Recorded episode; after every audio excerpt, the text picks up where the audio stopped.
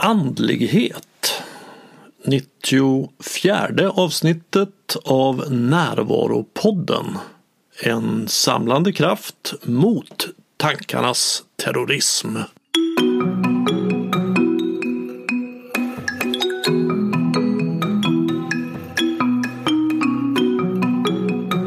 Det här är Bengt Renander och Närvaropodden är tillbaka. Det har varit ett långt inspelningsuppehåll och det har många orsaker. Först var det renovering där jag spelar in och sen har jag tillbringat mycket tid på mitt nya landställe och det har ju starkt begränsat min tid för att spela in och landstället har också behövt min uppmärksamhet. Men jag tänker på podden varje dag och vilka nya avsnitt som jag vill göra så det kommer fler avsnitt. Men det kommer nog även fortsättningsvis gå ganska lång tid mellan avsnitten. Två av mina huvudintressen är ju psykologi och andlighet och det här avsnittet utspelar sig i ett område där de båda möts. Jag har ett samtal med Per Granqvist som är professor i utvecklingspsykologi med inriktning på anknytningsforskning. Han är också författare och aktuell med boken Tryggare kan ingen vara den boken har underrubriken Anknytning, religion, andlighet och sekularitet. Och den underrubriken fungerar också bra som rubrik för vårt samtal.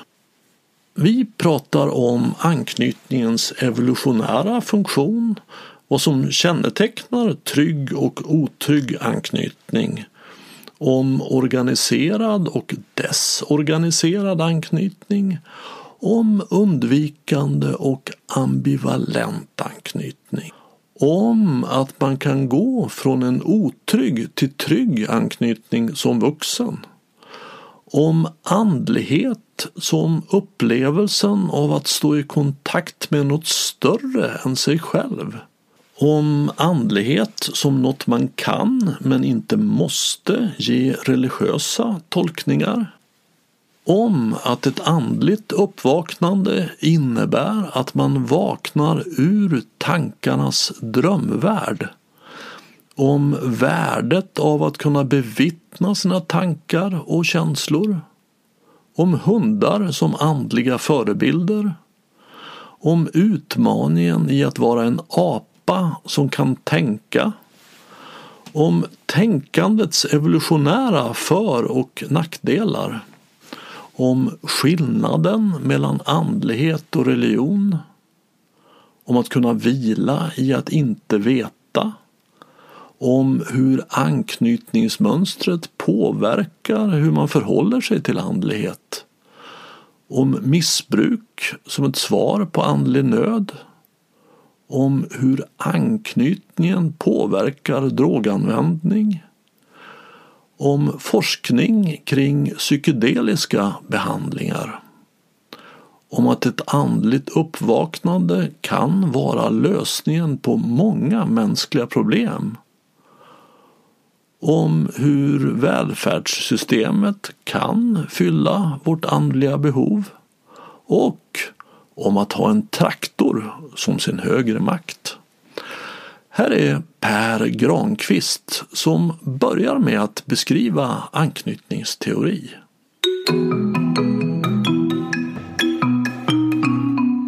I grunden så är det en teori som handlar om um, däggdjursavkommor, vad de är utrustade med för typer av beteendesystem som en konsekvens av evolutionära processer.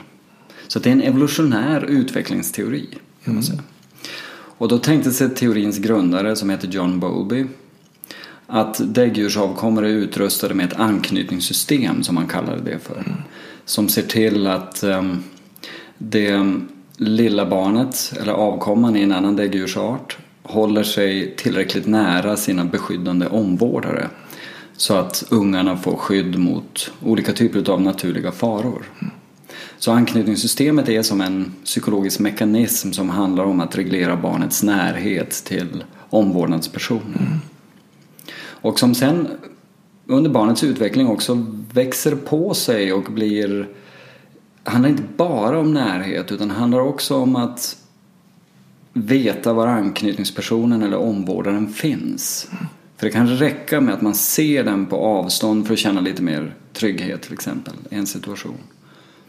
Och när barnet blir lite äldre, mobilt så att det kan krypa eller gå för egen maskin så att säga, så använder det också sin anknytningsperson som en trygg bas för att utforska andra aspekter utav miljön.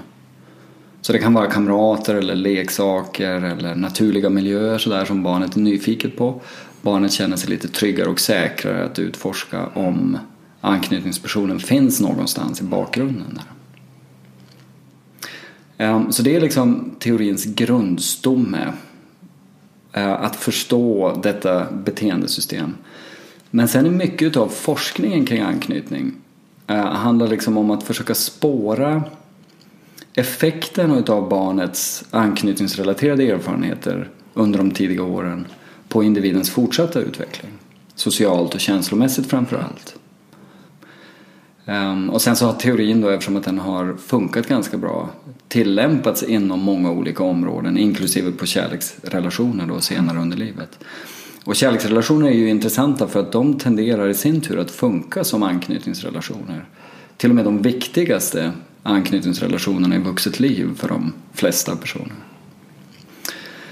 Ehm, en annan sak som jag kan säga om teorin som också är centralt, inte minst för forskningen och många av tillämpningarna utav teorin är att Bowlbys eh, medarbetare Mary Ainsworth, som hon hette, eh, hon liksom upptäckte att det fanns olika mönster av anknytningsorganisation, som hon kallar det för. Där vissa barn utvecklar trygg anknytning till sina omvårdare och andra barn utvecklar olika former av otrygg anknytning. Och mycket av forskningen då, den har handlat om att förstå varför de här individuella skillnaderna i anknytningsorganisation utvecklas och att se vilken betydelse de har för eh, människors fortsatta utveckling senare under livet. Jag tänker mig att anknytning är en ömsesidig process. Ja. Eh, alltså det är inte bara barnet utan också förälderns knyter också an till barnet.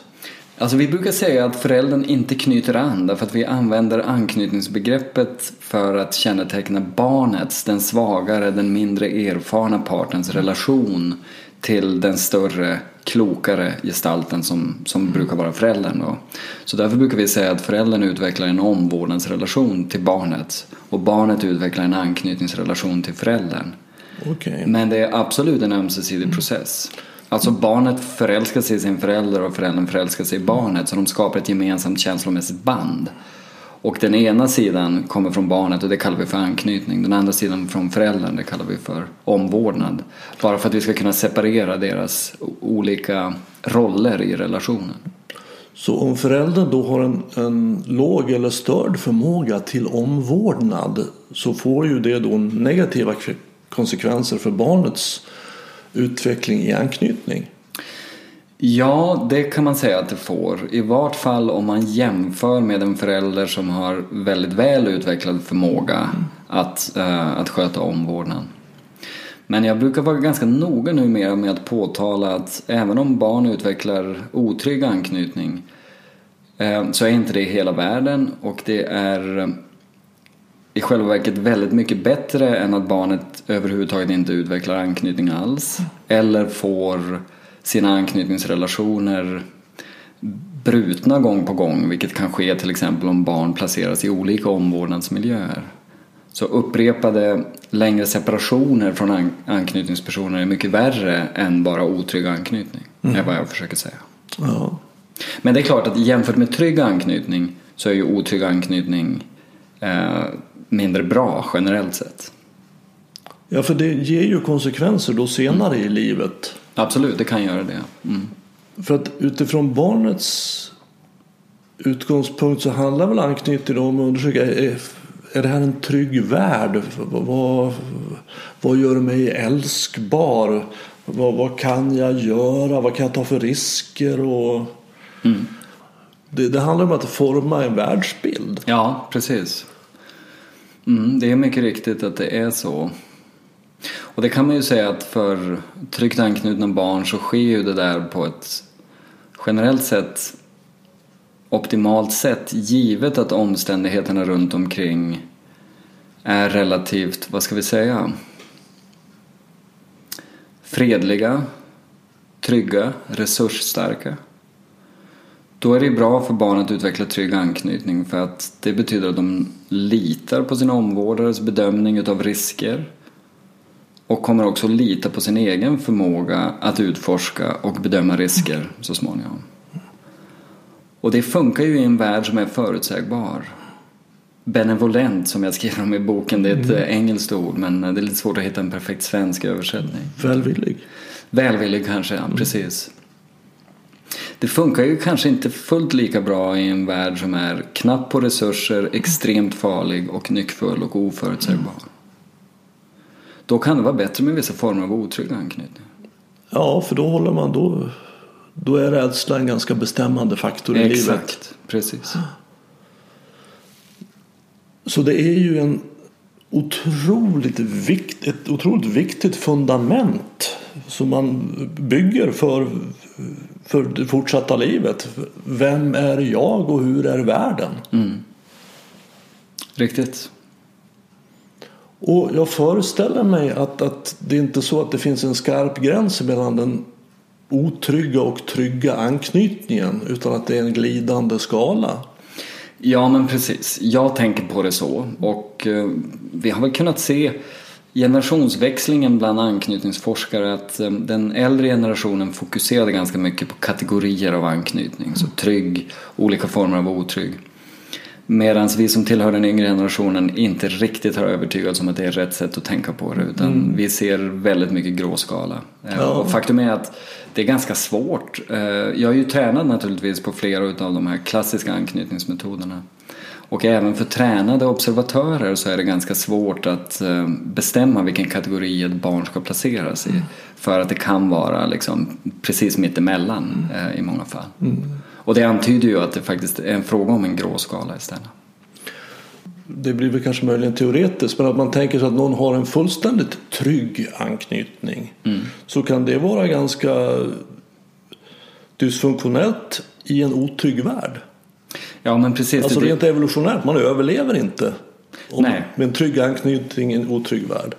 Nej, men det är det jag lite antyder också. Att, att trygg anknytning är optimalt givet vissa förutsättningar. Mm. Mm. Och ehm, det där är ju, tycker jag personligen, lite oroande för vi ser ju tecken på att ehm, vad ska vi säga, de här mjuka eh, principerna som vi har tänkt ska styra världens utveckling håller lite grann på att rämna. Vi mm. står inför ganska mycket hot, liberala demokratier som faller samman och sådär. Alltså mycket tecken på att världen håller på att bli en plats som man inte kan räkna med att den är lika förutsägbar, lika mm. fredlig och sådär. Eh, och då tror jag ju det förutsägbara är att vi kommer att se att föräldrabeteenden ändras som en konsekvens av det här och barn får lite mer otrygg anknytning förmodligen också. Mm. Ja, för det vore ju evolutionärt gynnat. Precis, precis. Ska vi ändå ta de här vanliga kategorierna som den tidigare generationen tydligen höll på med mer. Vi har ju då den trygga anknytningen, vilket jag, om jag förstår saken rätt ungefär två tredjedelar av alla har. Knappt. Enligt senaste forskningen så är den snarare 50 procent. Okej, okay, mm. okay. så ungefär hälften har en otrygg anknytning. Mm, och mm. dela upp den i lite olika typer. Mm. Ja, då brukar man börja med att skilja på organiserad form av otrygg anknytning och desorganiserad form av otrygg anknytning. Och när det gäller organiserad form så särskiljer man mellan två typer som man kallar för undvikande och ambivalent anknytning. Och tittar vi på riktigt små barn så kan vi säga att de som har undvikande anknytning de eh, när deras anknytningssystem aktiveras, det vill säga när de blir oroliga eller rädda eller osäkra, så tar de själva ansvar för att reglera sin oro. Det vill säga de vänder sig inte till sin anknytningsperson utan de försöker lösa situationen själva. Så pass mycket så att de inte ens visar stressfyllda beteenden så det kan se ut som att de är oberoende och självständiga vid en väldigt låg ålder. I själva verket har vi goda skäl att tro att de försvarsmässigt minimerar sin uppmärksamhet mot anknytning ehm, för att de inte riktigt vill besvära sin anknytningsperson. Och vilket ju också är en evolutionärt gynnad process eftersom upplevelsen att det finns ingen där ute som kan ta hand om mig så då behöver jag göra det själv. Ja men precis. Och eh, på tal om gråskalor förresten så är ju det här ett exempel ändå på att det finns någon på andra sidan, en förälder. Det är bara det att föräldern eh, kanske ganska ofta avvisar en del av barnets anknytningsbeteenden eller blir lite besvärade utav psykologisk närhet, intimitet. De blir obekväma med sårbarhet hos sig själva och hos barnet mm. så att eh, de skickar ibland ganska subtilt signaler till barnet om att inte besvära mig. Mm. Så barnet vet att det finns någon på andra sidan. Blir det katastrof i en situation så kommer även undvikande, barn med undvikande anknytning att söka närhet. Mm. Men om det bara är mild, måttlig stress, då gör de det inte. Liksom. Mm. Mm. Och när vi studerar anknytning så är det alltid mild, måttlig stress som vi använder oss utav. Um, men precis, det, det är evolutionärt troligen en process som hjälper barnet att hålla sig skapligt i närhet till sin mm. anknytningsperson så skulle det bli riktigt fara och färde så kan föräldern hjälpa barnet då naturligtvis. Mm. Mm. Och det, nu är fortfarande på den organiserade delen? Ja, precis. Och eh, vill du att jag ska prata om ambivalent anknytning också? Ja, gärna. Ja, och det är också en organiserad form av anknytning men på många sätt motsatsen till undvikande anknytning. Mm. Här är det som att barnet maximerar sin uppmärksamhet mot anknytningspersonen och mot faror. Så det ambivalenta barnet tenderar att agera som att allting, eller väldigt mycket, är superfarligt och att det behöver sin anknytningsperson nära och anknytningspersonen får ta ansvar för väldigt mycket för att barnet själv verkar oförmöget att avgöra skillnaden mellan genuin fara och, och trygga miljöer. Mm. Kan man säga. Så barnet maximerar relationen på bekostnad av annat som nyfikenhet och utforskande på omgivningen. Då. Mm. Men det är också organiserat i den här bemärkelsen att barnet anlägger en strategi som får anknytningspersonens uppmärksamhet att riktas mot barnet mm. hela tiden. Um, och det där vet vi lite mindre om varför det utvecklas. Det finns um, en hel del teori som tyder på att inkonsekventa svar från förälderns sida kan leda till ambivalent anknytning. För att, och det betyder liksom att barnet då inte vet riktigt när föräldern ska komma till stöd. Mm. Så barnet får eh, signalera i många situationer, inklusive de som egentligen inte är så farliga då. Men det är mer teori än forskningsstöd för det. Och jag tror att det har att göra med att den här gruppen barn med ambivalent anknytning är ganska liten i de flesta studier. Ehm, det kan röra sig om 5-10 barn utav 100. Och då blir det lite svårt att, eh, att, att hitta vad det är som ligger bakom det. Ett annat skäl är att om föräldrarna är inkonsekventa i sina svar mm. Så om de vet att de deltar i en studie där de observeras så kan de vara lyhörda gentemot barnet och man behöver egentligen göra upprepade mätningar för att se inkonsekvensen. Mm. Och det brukar man normalt sett inte göra i den här forskningen. Mm. mm. Men man kan väl säga om de här två otrygga grupperna att de organiserar sig på ett sätt som eh, är logiskt i deras eh, omvårdnadsmiljöer och som funkar skapligt väl så att säga. Mm. Men ändå på bekostnad utav trygghet och nyfikenhet. Mm. Mm. Så det är ju inte optimalt naturligtvis. Så att om fem av tio då har en trygg anknytning ungefär då en av tio har en, en ambivalent anknytning. Mm. Så är det ungefär eh, två av tio som har undvikande. Två okay. till tre. Okay. Mm. Och resterande, två till tre blir det väl, ja. har um, faktiskt desorganiserad anknytning. Ja, berätta lite om den. Enligt den senaste så kallade metaanalysen på området som ännu inte är publicerad men som väcker vårt intresse på grund av att kategorin desorganiserad anknytning har vuxit så mycket ja. eh, på senare decennier. Nej, men det, desorganiserad anknytning brukar sägas vara en otrygg form av anknytning som kännetecknas av att barnet inte lyckas organisera sina anknytningsbeteenden på, på ett strategiskt eh, fungerande sätt. Um, och det ska väl egentligen sägas, för att det är så mycket missuppfattningar om den här kategorin, um, att um, den är ehm, väldigt heterogen. Det är väldigt många beteenden som räknas som desorganiserade när vi väl sitter ner och ska koda det. Mm. Faktum är att det är sju olika tematiska indicier. Sju olika teman. Mm. Och under dessa sju olika teman så finns det kanske fem, sex olika exempel på mm. beteenden som ingår.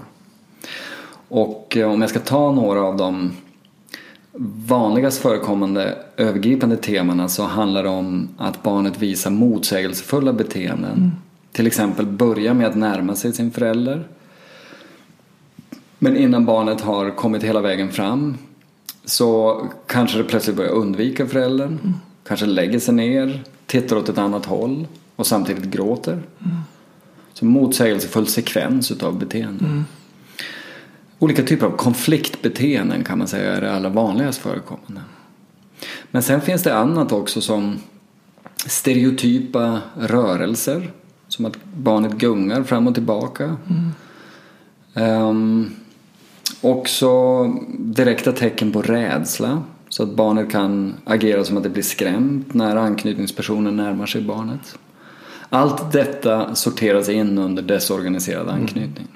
Och vi vet egentligen inte om alla dessa saker betyder samma sak. Eller inte. Rent teoretiskt så brukar vi säga att det här handlar om att, att barnet eh, av ett eller annat skäl är skrämt och inte kan hitta en lösning på sin rädsla. Alltså kan inte vända sig till sin anknytningsperson på ett organiserat sätt för att få hjälp med det. Men jag är inte övertygad om att det stämmer i samtliga mm. fall. Jag tror inte att det stämmer för 20-25 procent av barnen i, i normalbefolkningen. Um, så vi behöver mer forskning på det och problemet har varit att vi har lumpat ihop alla de här temana till ett som vi kallar för desorganiserad mm. anknytning. Så att, ja, min gissning är att direkta tecken på rädsla mm. eh, verkligen inte är bra för barns utveckling. Men att en del av de andra beteendena som jag exemplifierade med förmodligen kan ha många orsaker, mm. inklusive neurologiska medfödda problem som barnet har. Eller att barnet blir överdrivet stressat i själva proceduren där man mäter anknytning. Jag, jag föreställer mig att, att alla de här beteendena har det gemensamt att den som har beteendet själv inte förstår varför den gör så. Absolut, det tror jag. Ja. Och överhuvudtaget när det gäller riktigt små barn så vet de ju aldrig det. Så Nej, att säga. men även som vuxen. Ja, men precis. Men så är det exakt. Och det är väl verkligen vad vi tror speciellt om de som har desorganiserad anknytning mm. oavsett om det är små barn eller, eller vuxna är att de får helt enkelt inte ihop det. Och de gör lite konstiga mm. saker utan att veta varför. För att för en, en otrygg ambivalent eller en otrygg undvikande så kan ju rationalisera och hitta anledningar till varför det är rätt att göra så här som jag gör. Absolut. Så att jag, jag blir begriplig för mig själv. Nej men det är riktigt, precis. Det är någonting över det som är, är obegripligt för omgivningen och för dem själva. Ja, och, och det väcker ju lätt tanken om att om är jag tokig?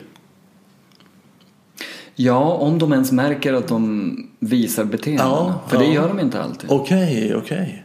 Okay. Och beteendena kan vara snabba mm.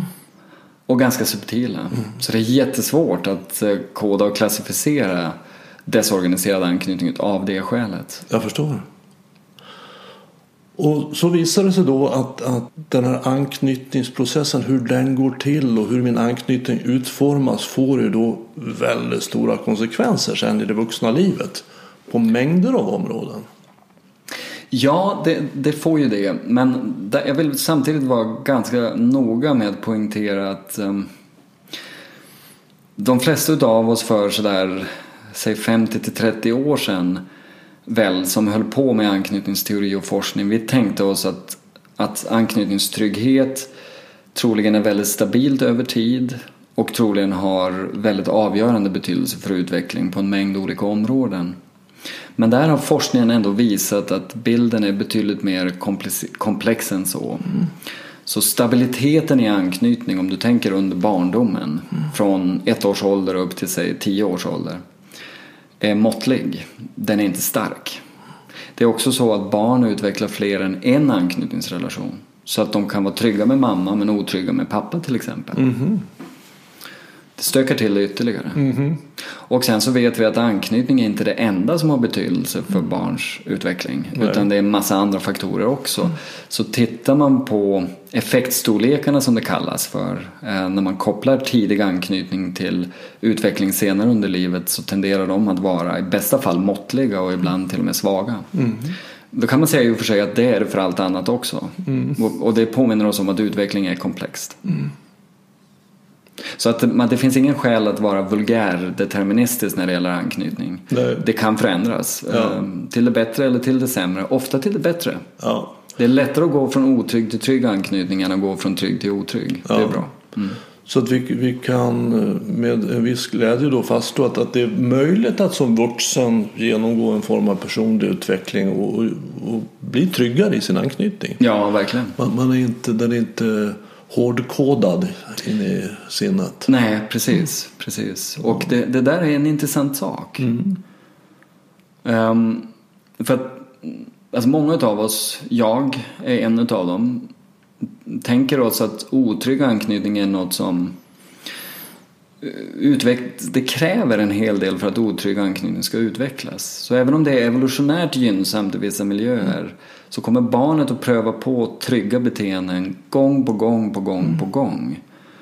Um, därför det är det som är default, så att säga biologiskt för barnet. Att signalera sin hjälplöshet och signalera sina behov. Mm. Så det otrygga som utvecklas är någon slags defensivt lager som man kan säga läggs ovanpå den trygga strategin. Mm. Det är defensivt, det är skört och det otrygga kan ganska lätt plockas bort. Eh, vilket är rätt intressant. Mm. Så man kan absolut bli trygg som vuxen även om man inte var det som barn. Och det gör man ju genom att då utmana sina rädslor. Att till exempel då be om hjälp eller bli, vara sårbar. Mm. Och man då får feedbacken från omgivningen att det går bra. Du är mm. fortfarande älskbar, jag finns här för dig. Mm. Så kan man komma till, om jag förstår det rätt, att det finns en kärna som egentligen är orörd, som är frisk om man ska säga så. Som ja. är trygg, som är, är klar. Precis. Du skalar bort det otrygga rädsloskalen. Ja. ja. Jag tror man kan säga det i vart fall när det gäller de organiserade formerna av otrygg mm. anknytning. Kanske alltså, om vi tänker att, eh, säg uppskattningsvis eh, vad, säg en av fem barn som får en desorganiserad anknytning kanske har utsatts för allvarliga former av vanvård mm. och rädsla från sina anknytningspersoner. Hos de barnen så kan det vara avsevärt mer komplicerat, mm. tror jag. Men eh, för lejonparten av folk med otrygg anknytning så kan man åstadkomma trygg anknytning genom att skala bort mm. försvar. Yes. Ja, för anknytning är ju en form av respons på, på interaktionen med omgivningen. Exakt. Och man behöver korrigerande erfarenheter och du ger ju, mm. väl, tycker jag, väldigt bra exempel på det här. Man visar sin sårbarhet. Någon annan finns där och tar hand om det. Mm. Och det är okej. Okay, liksom. mm. Jag känner mig rörd. Ja, ja, men det är väldigt vackert. Ja, det är väldigt vackert. Och i synnerhet för en som inte har fått vara med om det så mycket mm. som liten. Mm. Ja. ja. jag hade tur. Jag fick vara med om det mycket. Ja. Men jag uppskattar temat lika mycket ändå. Ja, absolut. Det är fortfarande intressant. Ja, men där tycker jag vi har, har lite ja, gett en sorts bild av vad anknytning handlar om. Mm. Och även om det är naturligtvis ett gigantiskt ämne. Det är väl det mest beforskade inom psykologin alla kategorier om jag förstått det rätt. Jag vet inte det, men eh, alltså, det, det intressanta med anknytningsteori är att vi är en ganska liten skara akademiker som håller på med forskning på området. Mm -hmm. I förhållande till hur mycket uppmärksamhet teorin och forskningen får mm. utanför så att säga. Okay. Eh, men det är definitivt en av de mest långvariga teorierna inom psykologi. Och kanske den mest långvariga eftersom att den formulerades redan på, började formuleras på 1950-talet. Mm. Och vi fortsätter att bedriva empirisk forskning på området utan att teorin i grunden har behövt stöpas om egentligen. Ja, Ja, men man förstår ju intresset för det påverkar oss alla. ja Så, så att det, det är inte någon liten speciell grupp som eh, det är inget specialområde utan det är någonting som Nej. påverkar alla människor på, på, på många olika sätt. det stämmer ju. Och- Och inte bara att man påverkas utan också på delar som är så otroligt personligt kännbara. Det handlar ju om separationer, förluster, förälskelse. Sånt där som är de mest meningsfulla sakerna i livet. Verkligen. Ja, själva livet. Ja, ja men precis. Exakt. Så födsel och, och död är ju i någon mening en inramning av livet som liksom harmonierar med anknytningsperspektiv. Alltså att födas är lite separation ifrån eh, en initial väldigt nära kontakt med mammans kropp så att säga. Och döden handlar om att separera då igen ifrån eh, sina, sina älskade. Liksom. Så livet är en serie separationer och återföreningar.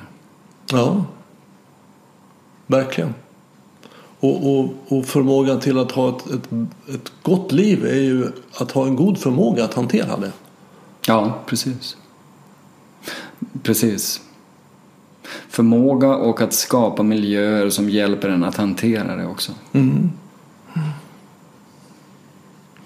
Ja, då, då går vi över till andlighet. Nästa lilla, lilla, lilla eleganta ämne. Ja, Så, så jag, jag har ju ingen som helst ambition att vare sig du eller jag ska definiera det på något objektivt och, och allmänt giltigt sätt. Men, men jag tänkte vi kan prata lite om, om vad, vi men, vad, vad du menar med det och vad jag menar med det. Vad, vad, vad, när vi pratar om andlighet, vad, innebär det för dig? Vad är,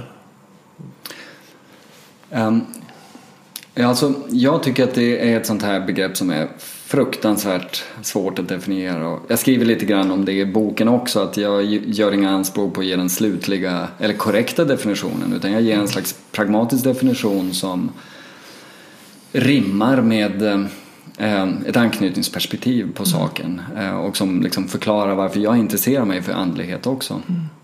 Och när jag gör det så, så kommer jag fram till att andlighet handlar om den subjektiva upplevelsen av att stå i förbindelse med något som finns utanför en själv eller inom en själv men normalt sett kan vara dolt för en själv. Ehm, och att det är själva erfarenheten eller upplevelsen som begreppet andlighet syftar på. Så på engelska så skulle vi säga connectedness. Och vad som finns på den andra änden är liksom lite beside the point. Det kan vara Gud, det kan vara något annat numinöst eller transcendent. Men det behöver inte vara det. Utan det kan också vara så här som vi, många av oss svenskar har liksom erfarenheter utav att vara ute i naturen. Min kompis David Turfjell skriver ganska mycket om det till exempel. Och jag har också själv tänkt på det många gånger. Vi kan åka till fjällen och eh, gå i vår ensamhet, eh, inte äta så mycket. Men man har majestätiska naturvyer och man kan uppleva att gränsen mellan jaget och naturen liksom upplöses och att naturen blir en del utav självet och vice versa. Väldigt andliga erfarenheter. Men för många av oss svenskar som är sekulära i vår livsåskådning skulle kanske inte använda det begreppet för. Men i grunden så skulle jag säga att det är väldigt likt en så kallad religiös upplevelse. Men med den skillnaden att en religiös upplevelse så rent kognitivt så ser man det som att Gud finns on the other end så att säga. Så, så andlighet är de liksom erfarenhetsmässiga komponenter som ibland brukar ingå i religion och som kan ha religiösa tolkningar men inte behöver ha det. Och connectedness är centralt för mitt sätt att eh, tänka på det. Ja, jag förstår. Men jag är nyfiken på vad du tänker om det för jag ser det inte alls som att jag med nödvändighet har rätt här. Utan jag använder mig av en definition som rimmar med, med anknytningsteori. Nej, jag förstår och jag ser mig inte heller som någon som har rätt i, i någon objektiv bemärkelse. Men, men jag vet vad jag menar. Jag tror att ett sätt att förklara det är att använda ordet andligt uppvaknande. Alltså man pratar om att man kan få ett andligt uppvaknande. Och det innebär då att man kan vara andligt insomnad. Och när man är andligt insomnad så lever man väldigt mycket i sin tankevärld. Man är identifierad med sina tankar och sina känslor och sina fysiska förnimmelser. Det är den som är jag. Eh, Och, och eftersom det är fullt möjligt att tänka vad som helst. Tankarna kan ju tänka vad som helst. Både om vad som kan hända i framtiden och vad som har hänt i det förflutna och vem jag är och hur folk tycker om mig. Så blir det ofta en väldigt dramatisk värld. Och många gånger en mardrömsvärld faktiskt. Vi terroriseras av våra tankar. Och det är då ett andligt insomnat liv. Och Vilket är oerhört smärtsamt. Att få ett andligt uppvaknande för mig innebär att jag kommer till den del av mig som kan bevittna det här lite utifrån. Eh, Det är en form av metakognition kan man säga. Även om det kanske inte är tänkande man gör utifrån utan man bevittnar. Det finns som kan se att här är jag som har de här tankarna. Jag har de här känslorna, jag har de här fysiska förnimmelserna. Men jag är inte längre så identifierad med dem. Nej, men precis. Utan jag är det här, jag är mycket mer identifierad med det här vittnet. Som man då skulle kunna kalla för ande. Eh, Jag kallar det inte för ande för jag tycker det låter så flummigt. Man, eh, Vore man religiös så skulle man kanske kalla det för själ. Och jag är inte religiös heller så att jag lägger till ett V och kallar det för själv. Ja, just det. Det är mitt själv. Och, och vi, i dagligt språkbruk så kan vi säga att jag har inte kontakt med mig själv. Det, det, är en, det är en fullt rimlig utsaga. Utan att vi kanske riktigt tänker på vad vi menar med det. Men Jag menar att, att, att jag har inte kontakt med den här delen av mig som är närvarande. För det här självet, det här vittnet är alltid närvarande. Och ser vad som händer nu. Den sitter inte och tänker på framtid och förflutna utan den är i upplevelsevärlden. Så att när jag helt och hållet är i upplevelsevärlden så är jag helt och hållet mig själv och därmed då andligt vaken. Och då kan man, en intressant fråga är var går gränsen för det här självet? För att nu- jag ju, när jag är i jaget, i egot, så är upplevelsen att, att mitt skinn är gränsen för mig. Det här är min kropp, här är jag. Och, och där är ju en, en, på den frågan har jag inget svar. Alltså var går gränsen för det här självet? Var, var, när jag är ute i naturen som är för mig också en väldigt andlig upplevelse. För då är jag också i kontakt. Allting i natur, naturen är sig själv. Det finns inget ego. Ett träd har inget ego. Och jag menar ju att, att både egot och självet är smittsamt. Alltså när jag träffar någon som är i sitt ego, sitt drama. Då väcks mitt ego. Och när jag träffar någon som är i sitt själv. Så väcks mitt själv. Vi hade en liten stund där innan vi började. När vi såg varandra i ögonen. Och då fick våra självkontakt. Mm, absolut. Ja, och, och det var väldigt fint. Ja, För då, båda blev trygga. Ja, Vi kände nu, nu, nu, nu kör vi. Exakt. Ja. Och, och jag, jag tänker också att, att när jag är i kontakt med mig själv så är jag också i kontakt med en, en djupare visdom. Jag är i kontakt med kärlek. Jag har faktiskt också kontakt med humor. verkligen. Eh, För att ordet självdistans är också ett vanligt ord. Det innebär för mig då inte att jag har distans till självet. Utan jag är i mitt själv och har distans till mitt ego. Precis. Och så gud vad jag håller på. Jag är inte klok. Exakt. Så jag kan inta den ut. Jag är inte alls identifierad med, med mina tankar Nej. och känslor. Nej. Så att jag, jag lever i upplevelsevärlden. Mm. Och, och att vara då upplyst. Det som är upplyst för mig är ju egot som är upplyst. Ja. Jag, jag ser det här. Jag behöver inte sluta tänka eller känna av fysiska förnimmelser. Nej, Bengt behöver inte upphöra att finnas alls. Mm. Men jag är inte alls så identifierad med honom. Ja, men precis. Det går bra, jag kan vara här. Jag är mycket mer intresserad av vad som händer här nu och att uppleva än att förstå. Och bedöma, värdera. För det som är egot, den huvudsakliga sysselsättningen där är ju rädslor och begär. Jag vill att det ska bli på ett sätt och så är jag rädd för att det inte ska bli så. Jag vill att det ska vara det här och så här. Och där är det då ett ständigt pågående drama. Så det är alldeles uppenbart att du har ett mer um, artikulerat sätt att tänka på det andliga än vad jag har. Um, skulle jag börja med att säga. Alltså och mer um, profound på engelska, alltså mer genomgripande på något Mm. sätt. Så jag tar fasta på den här connectedness-dimensionen Mm. till annat och um, om jag förstår det som du säger korrekt så kan man säga att andlighet öppnar för upplevelsen av connectedness eh, Absolut. i någon mening. Men att, eh, att andlighet är det som ligger till grund för det snarare än just det.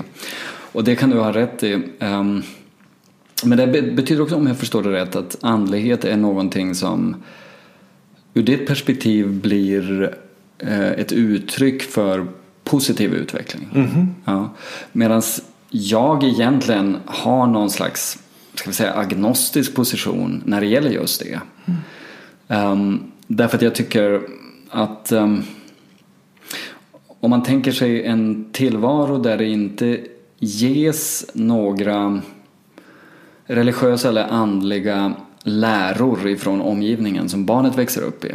Och barnet har säg, trygg anknytning och växer upp i en trygg värld som kännetecknas av tillräckliga resurser och så vidare.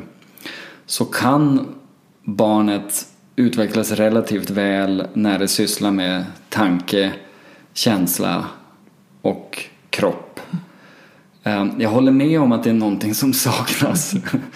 Men jag tror att väldigt många barn ändå får ett tillräckligt bra liv där. Så att utöver det få den här andliga dimensionen, det tror jag kan befrämjas utav antingen att man konfronteras med, med läror om andlighet eller att man släpper lös något mer inom sig själv. Och ibland så kan det vara kriser som skapar det hos ett barn. Och då är jag som psykolog då och forskare inom ämnet intresserad utav huruvida detta gynnar barnets fortsatta utveckling eller individen som det är en vuxen. Eller om det i själva verket är ett tecken på negativ utveckling hos individen. Alltså otrygghet som leder till någon slags kompensatorisk form av andlighet. Och den frågan tycker jag är superspännande och en del av det som vi forskar om handlar just om. Just det. Ja, vi ska ge oss in i det om en liten stund. Ja, precis, precis. Eh, Men, jag tänker mig att ett, barn, alltså innan språket har utvecklats, alltså första året, är helt och hållet sig själv. Ja, Är precis. ju helt och hållet i upplevelsevärlden. Ja. Ja, men jag förstår. Så är väldigt andligt vaket. Och, och jag, jag pratar om att, andligt, att närvaro smittar. Att, att man har ett litet nyfött barn och sitter och får titta det i Ja. ögonen. Det tar inte lång stund förrän man har ett leende på läpparna Nej, och nej. en stor frid. För det smittar. Precis. Och där skulle jag också säga att det, det, det är så uppenbart att världen utav folk som får tänka fritt på saker och världen utav forskare som behöver fatta pragmatiska beslut ser alltid väldigt olika ut. Liksom. Ja. För vi brukar säga så här att barnet under det första levnadsåret egentligen bara har eh, ett omoget och implicit själv för att det, det har inte medvetet en känsla av att ens vara separerad ifrån omgivningen riktigt förrän det kanske har blivit ja, mellan ett och två år gammalt eller något sånt. Ehm, så i någon mening så skulle man säga då med din lite breda förståelse utav andlighet att barnet då är komplett andligt för att det hela tiden Exakt. är, är i upplevelse. Medan för oss så, som är forskare inom utvecklingspsykologi så brukar vi säga att barnet inte riktigt har utvecklat ett stabil känsla av själv ännu. Nej. Och- Men det, det, det, det kan gå ihop. Ja, det kan för, det för att göra. barnet har ingen stabil känsla av sig själv. Nej, nej. För, för att den är, när vi pratar om var går gränsen för mig? Ja. Jag vet inte. Nej, nej men exakt, precis. Ja, men jag förstår poängen. Och jag, jag brottas med den där frågan alltså, för jag säger att eh, Freud han refererar till det som du pratar om nu som den oceaniska känslan hos det lilla barnet. Och jag har sagt att man kan likna en del av barnets psykologiska tillstånd under de första månaderna i livet som något som människor kan genomgå under starka psykedeliska trippar. Alltså att eh, den förväntade layouten i världen och i självet bryts samman. Så det här med liksom tid och rum framstår inte som det har gjort tidigare och, och ehm, eh, att självet skulle vara solitt och så vidare. Det är det första som, som släpper. Alltså man upplever att egot upplöses och sådär. Och jag tänkte också på självet när, du pratade om att det finns en sorts kärna i anknytning som är hel. Och att det kommer lager av Ja. rädsla utanpå. Ja, Och, och det, där tänkte jag på självet. För, för jag, Mm. när jag arbetar med mina klienter, jag, jag tänker alltid att, att det finns en del av oss som faktiskt är oskadade av även en väldigt dysfunktionell uppväxt. En del är det. Personligheten har blivit svårt skadad. Den får lära sig fel, felaktiga saker. Den är, eller destruktiva saker. Den är rädd. Rädslan är den bestämmande faktorn. Men det finns en del där som är helt klar.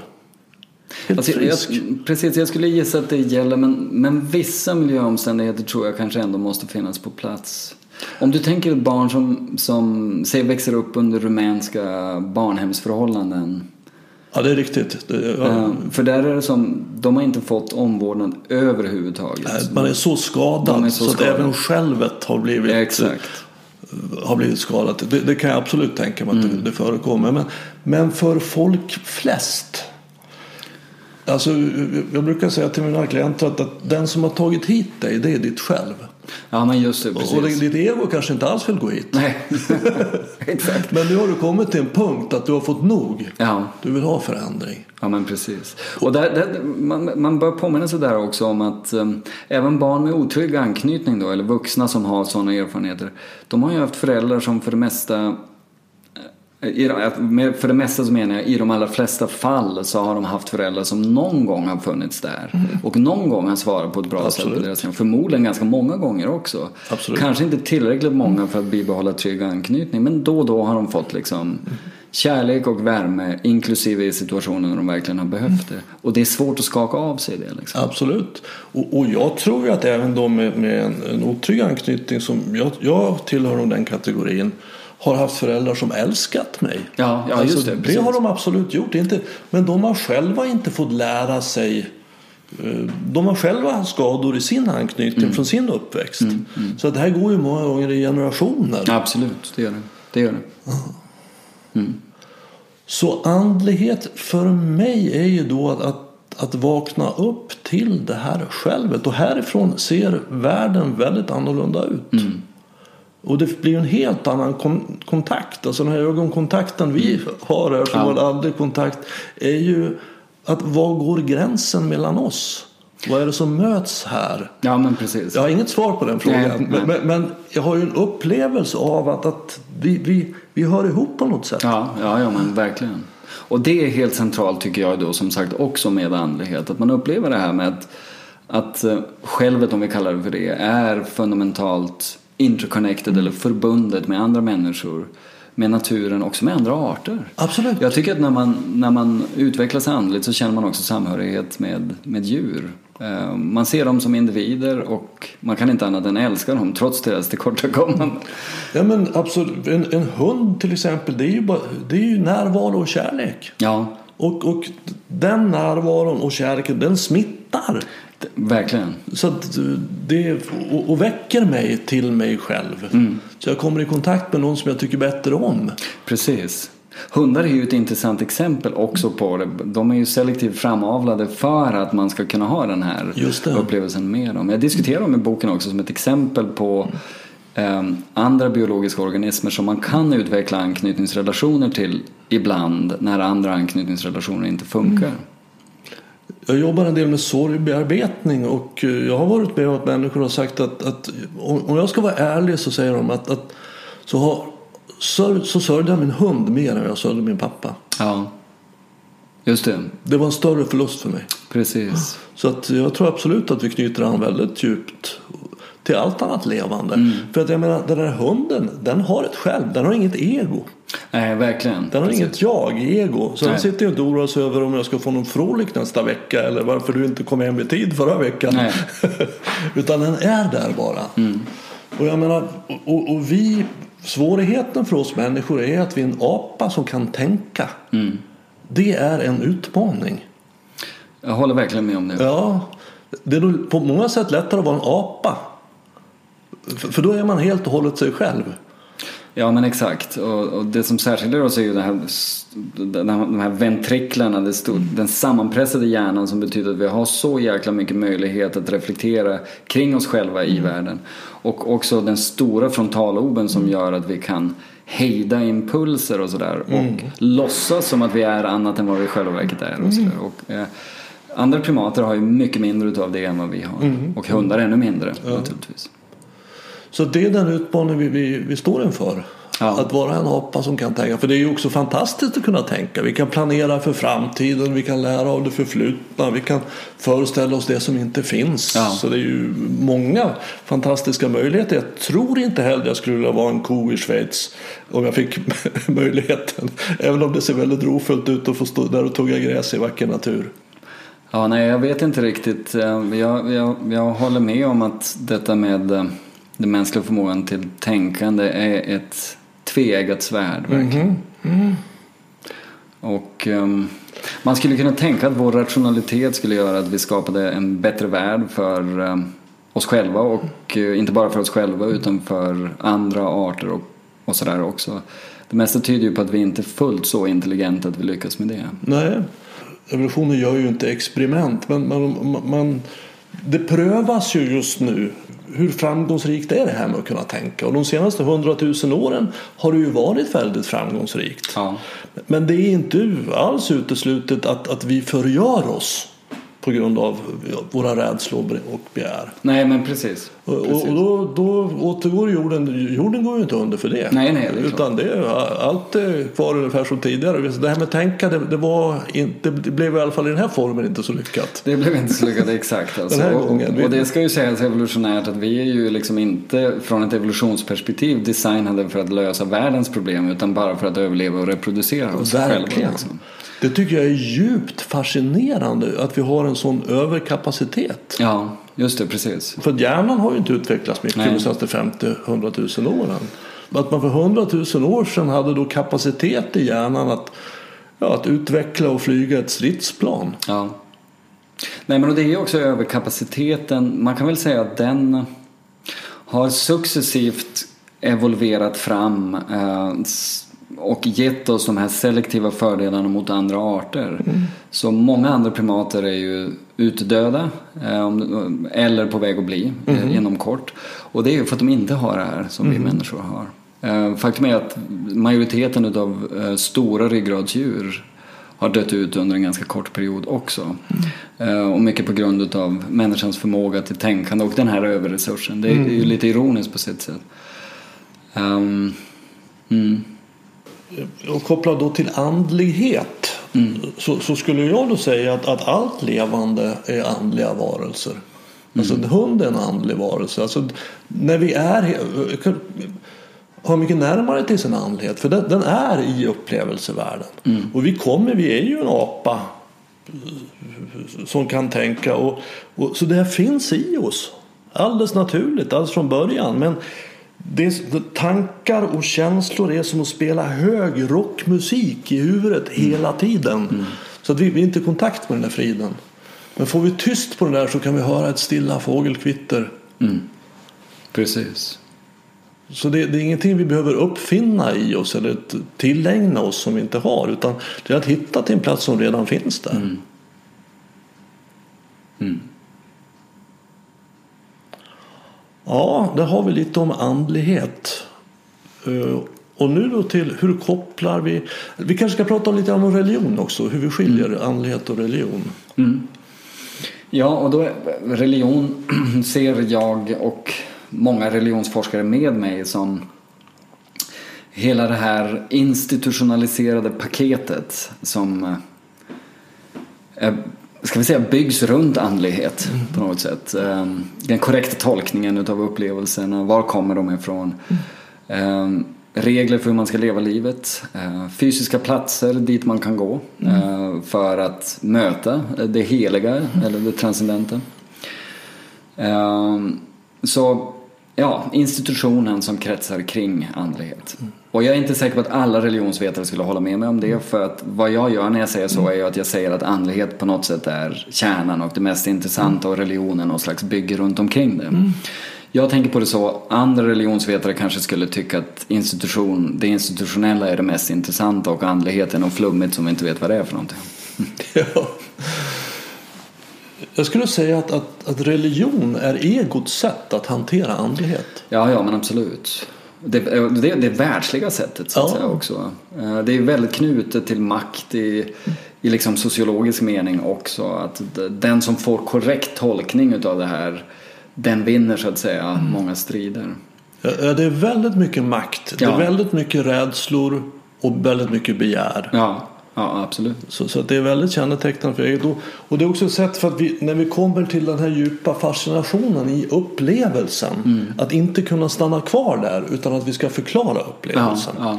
Eh, Och, och, och där har vi religionen. ja men precis. Och det finns då ett antal olika förklaringsmodeller. Mm. Nästan alla religioner rymmer ju någon form av, av historia kring hur världen skapats och hur, hur människan skapats. Ja, Och, och vad som är önskvärt och vad som inte är önskvärt. Mm. Och, men, men det där skiftar ju över tid. Jag tycker det, var, det, var, det är en intressant konflikt. Man ser i Svenska kyrkan där, där kvinnor inte fick vara präster Mm. av, av djupt religiösa skäl. skäl. Och, och sen får de vara det. ja. Eh, vad, vad har hänt då? Ja. har, har Gud ändrat sig? Eller vad, vad, vad? Nej, vill du att jag ska försöka svara på det? Så Nej, jag- jag, jag, det, bara- absolut, Ja, får jag jag tror jag kan ge ett det. ganska bra svar på just det. Alltså, man kan väl säga att Svenska kyrkan är ett av de främsta exemplen på en institution där man har lämnat bakom sig fundamentalistiska uppfattningar om, om Bibeln till ett mer liberalteologiskt angreppssätt. Va? Så att, så här, Paulus sa till exempel att kvinnan ska tiga i församlingen. Och är man bokstavstroende så då tror man ju att det måste betyda att hon inte kan bli präst. Va? Men eh, liberalteologer de försöker göra en helhetsbedömning utav den heliga skriften. Och när de gör det så kommer de fram till att den centrala principen här är Guds kärlek och acceptans. Um, och plus att de historiserar, som det kallas för, Paulus. Så de försöker lära sig om Paulus och läsa alla hans brev. Och vad är det han egentligen driver? Jo, det är en ganska progressiv sak för kvinnans inklusion i församlingen faktiskt. Så Paulus säger, oroa er inte till de konservativa. Kvinnan får komma in i församlingen och hon kommer vara tyst. Och det är så en bra, ska vi säga, reformistisk politiker driver ett projekt. Ett steg i taget, så att säga. Och då är det det som liberalteologer tar fasta på. Det är klart, Paulus var av samma uppfattning som oss om han skulle ha levt här och nu. Det är bara det att han inte gjorde det. Nej. Så jag tror ju att de, de liberalteologiska strömningarna, även om det leder till lite, ska vi säga, mer osäkra slutsatser så är det verkligen rätt sätt att närma sig teologin då, tycker jag. Ja. Det låter ju ganska mycket som en efterkonstruktion. Man kommer ju fram ofta till saker som ligger i linje med de uppfattningar man har här och nu. Det är Ja. pro- ett, ett av problemen med det. Samtidigt som religionen har evighetsanspråk och där blir det ju en konflikt. Absolut. Mm. Nej, för, att för mig, jag, jag har ingenting emot... Jag, jag lever ju egentligen i en mer mystisk värld på sätt och vis än vad en religiös person gör. För, för jag, svaret på många av de frågor som ställs är ju att jag vet inte. Nej men jag vet, precis. Och och att jag kan, jag kan vara med det. Vad händer Ja. efter döden till exempel? Jag vet inte. Men, men sannolikt så kommer det vara ungefär som innan jag var född. Alltså Ja. ingenting. Vi är mystiker båda två. Ja, Jag är också sådär. Jag liksom känner inte att jag vill behöva hitta ett givet intellektuellt svar på många av de här väldigt intressanta upplevelserna utav andlig karaktär som, som jag har och som många andra har. Tycker nästan att det blir ännu rikare om man inte begränsar det till tanken. Så att ja säga. exakt. Att, att jag behöver inte förstå. Att det är inte till för att förstås. Nej. Jag brukar ta exemplet om man äter en frukt, tar tugga, tugga på ett äpple. Mm. Jag kan inte förstå det här äpplet. Det, det skulle jag aldrig säga. Utan vi, jag upplever äpplet. Ja. Det är det som är grejen med Ja. äpplet. Och, och, och det tillför inte att förstå det. Nej, men det är klart att man, man kan som om man är fruktvetare eller vad den Ja, ja, akademiska om det är fruktodlare. Ja, så, så kan man förstå sig på det hela men det förtar inte, tycker jag ändå, upplevelsen utav något överhuvudtaget. En förklaring eller en förutsägelse eller en vetenskaplig beskrivning utav någonting. Det är ett annat sätt att närma sig ett Ja. fenomen än, än upplevelsen. Och det som jag håller på med som religionspsykologi i den här boken det handlar ju nästan bara om erfarenhet. Det är det som jag tycker är mest intressant. Låt oss koppla ihop då anknytning och andlighet. Var, var börjar vi där? Ja, men jag tror det mest självklara sättet att börja det är ju att nästan alla barn har haft upplevelser utav att kunna vara sårbara och att bli bemött av någon on the other end som tar hand om det. på olika typer av sätt. Men i vart fall att det finns någon där. Och som en konsekvens utav den typen av erfarenheter över tid och som en konsekvens utav den kognitiva utveckling som sker hos barnet så tror jag att de, de får så småningom en slags generaliserad förväntan på att det finns något utanför en själv som svarar mot ens känslomässiga behov. Mm. Och som man kan uppleva till och från att man står i förbindelse med. Och det kan vara Gud men det kan också vara någonting annat. Mm. Men jag tror att det är, det är svårt för oss som eh, art att skaka av oss betydelsen mm. utav de här tidiga erfarenheterna som vi har under utvecklingen. Och det låter också som man kan säga att, att det finns i oss människor ett, ett starkt behov att vara kopplade ihop med någonting större utanför oss. Alltså medfött med föräldrarna då. Men, ja. men det går inte över bara för att Nej, precis. Det går, det går inte över bara för att man till exempel har fått trygg anknytning eller något sånt där. Nej, att det, då skulle ha stillat behovet, eller blivit vuxen. Men man kan väl säga att behovet blir lite mindre om man skapar samhällen och kulturer som maximerar reell trygghet för individen. Så att man, så att säga, man har det i sin, sin relationer till föräldrar, vänner, kärlekspartners, arbetsförhållanden, politiskt och så vidare. Så blir själva behovet utav den ytterligare dimensionen lite mindre mm. än vad det skulle ha varit under mer uh, osäkra förhållanden tror jag man kan säga. Ja, för då kan man säga då, då fyller ju de det behovet. Ja, de gör det. Så, precis, behovet exakt. är ju där men det är tillfredsställt. Ja, i någon ja. mening, precis. Fast vi kanske inte skulle kalla det för andligt då. Men du skulle Nej. göra det med din lite bredare sätt att, att se på det mm. begreppet. Medan jag kanske bara skulle säga då att man får den känslomässiga tryggheten från relationerna och arbetsförhållandena och på politisk nivå och så vidare. Mm. Så att um, behovet av andlighet blir lite lägre. Men det beror på hur man ser på andlighet. Jag, jag, tror inte jag skulle kalla det för andligt heller. Men jag skulle, jag skulle se det som att, att det tillfredsställer mitt djupa behov att vara del och interagera med någonting som är större. Mm. Om det nu är ett fungerande samhälle eller ett företag eller en institution ja. eller en familj vad det är det behovet finns men, men då är det tillfredsställt. Då behöver jag inte ge mig ut i religionen eller Nej, i, i, en mer abstrakt värld. Precis, precis. Ja, bra. Mm. Jag med. Och hur du ser ju också, om jag förstår det rätt, att, att lite beroende på vad man har för anknytning så, så förhåller man sig lite olika till andliga religiösa ja. frågor. Och utvecklingsvägarna till det skiljer sig åt och det är på något sätt det som är den mest konsekventa slutsatsen ifrån vår forskning. Så om vi brett ska ta det som en skillnad mellan trygg och otrygg anknytning.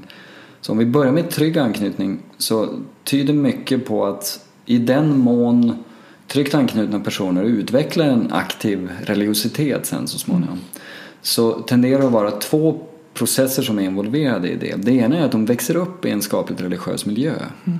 med omvårdnadspersoner som modellerar religiösa föreställningar och beteenden på olika sätt.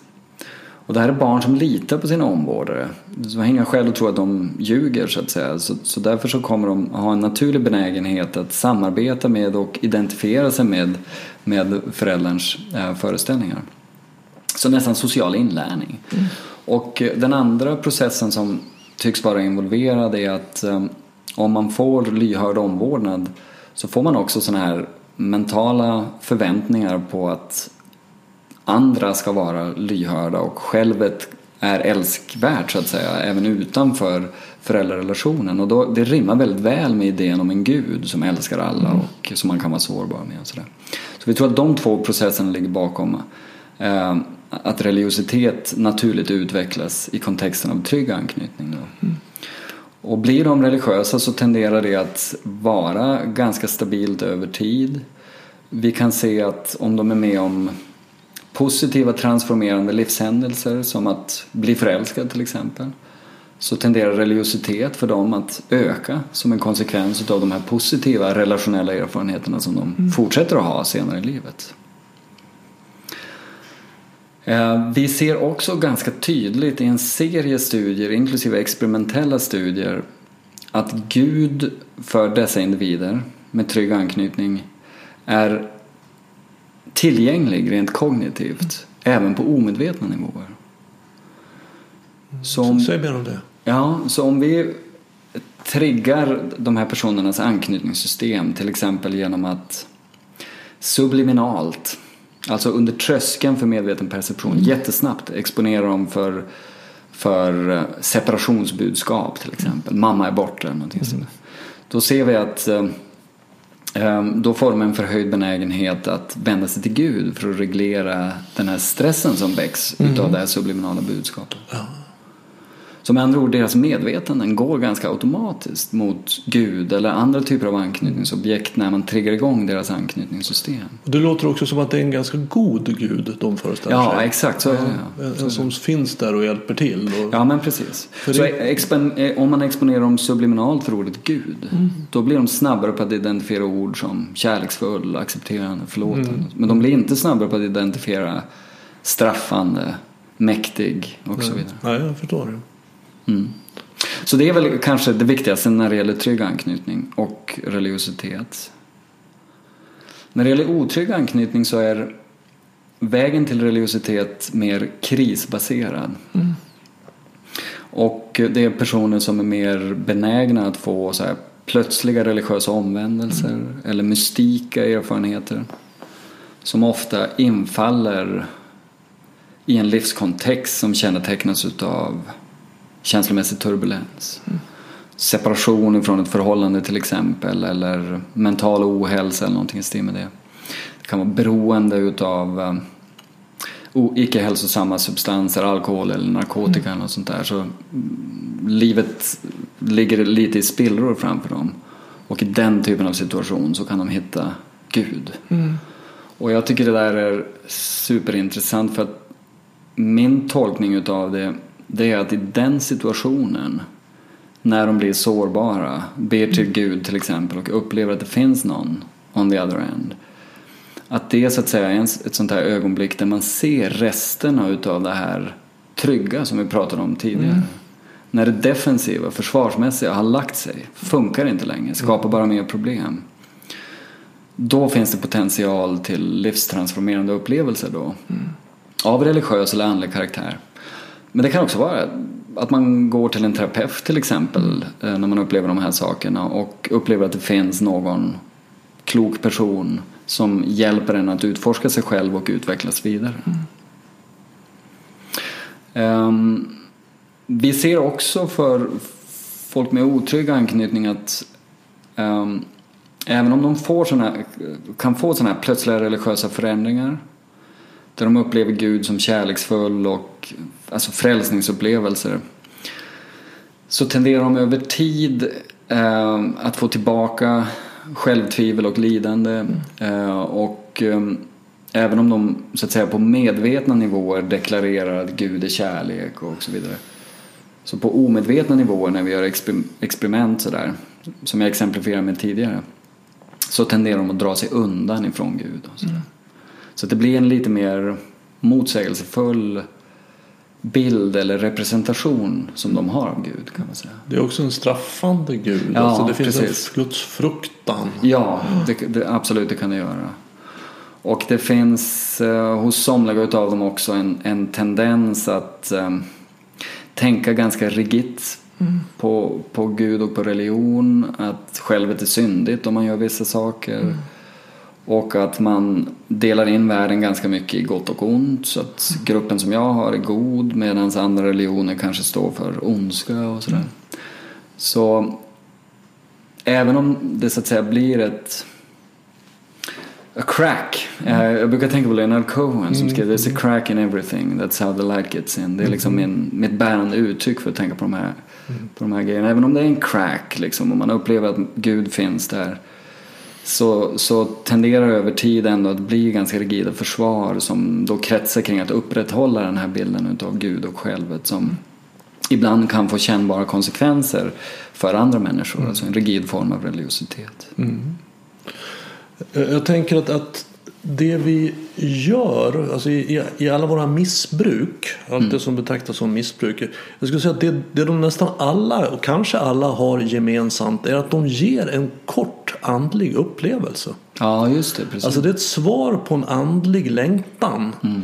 Jag är själv en nykter alkoholist och jag kommer väl ihåg efter ett glas vin Mm. så var det en stund av ja. Det är precis det som jag pratar om som en andlig upplevelse. Att få vara närvarande. Mm. Ja. Det är tyst. Det, jag ser det som är. ja, men precis. Och det är så fantastiskt att få vara med om det. Ja, Och sen då vill jag ha ett glas till och sen är det borta. Ja. Att, att få sitta och, spela Jack, jag vet inte, Jack Vegas eller vad det heter. Man sitter och nätpoker eller vad du nu håller på med. Att få vara helt närvarande Mm. Ja. och upp för en stund. Ja. En sån fantastisk upplevelse för oss. Så det ger ju då väldigt, men det ger ju väldigt negativa konsekvenser. Ja, Det är ju dåliga vanor som ju kännetecknas av att det känns bra kortsiktigt men dåligt på lång sikt. ja, men precis. Och, och, och, och då är det ju en väldigt bra insikt som man har- gör, de som grundade tolvstegsprogrammet som gör det att vi kan inte ta bort vi, vi, vi inser att alkohol är lösningen för en alkoholist, inte problemet. Nej, just det. Och säger att han har problem med alkoholen? Nej, nej, nej, nej, nej.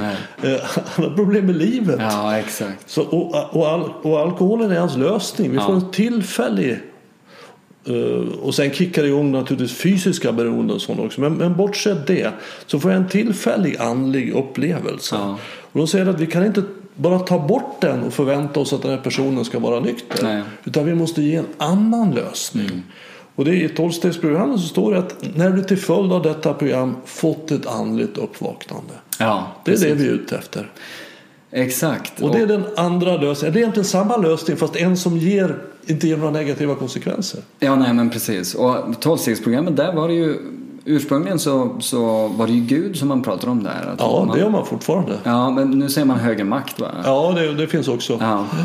Det där är också, tycker jag, kulturellt en väldigt intressant fenomen. Jag har sett en del eh, alkoholister i Sverige som har svårt att bestämma sig för vem den högre makten ska vara så att säga, eller vad den högre makten ska vara. Och eh, jag känner till exempel till ett exempel på en person som bestämde sig för att det skulle vara en traktor för att det var det som för honom som pojke symboliserade något som var väldigt starkt.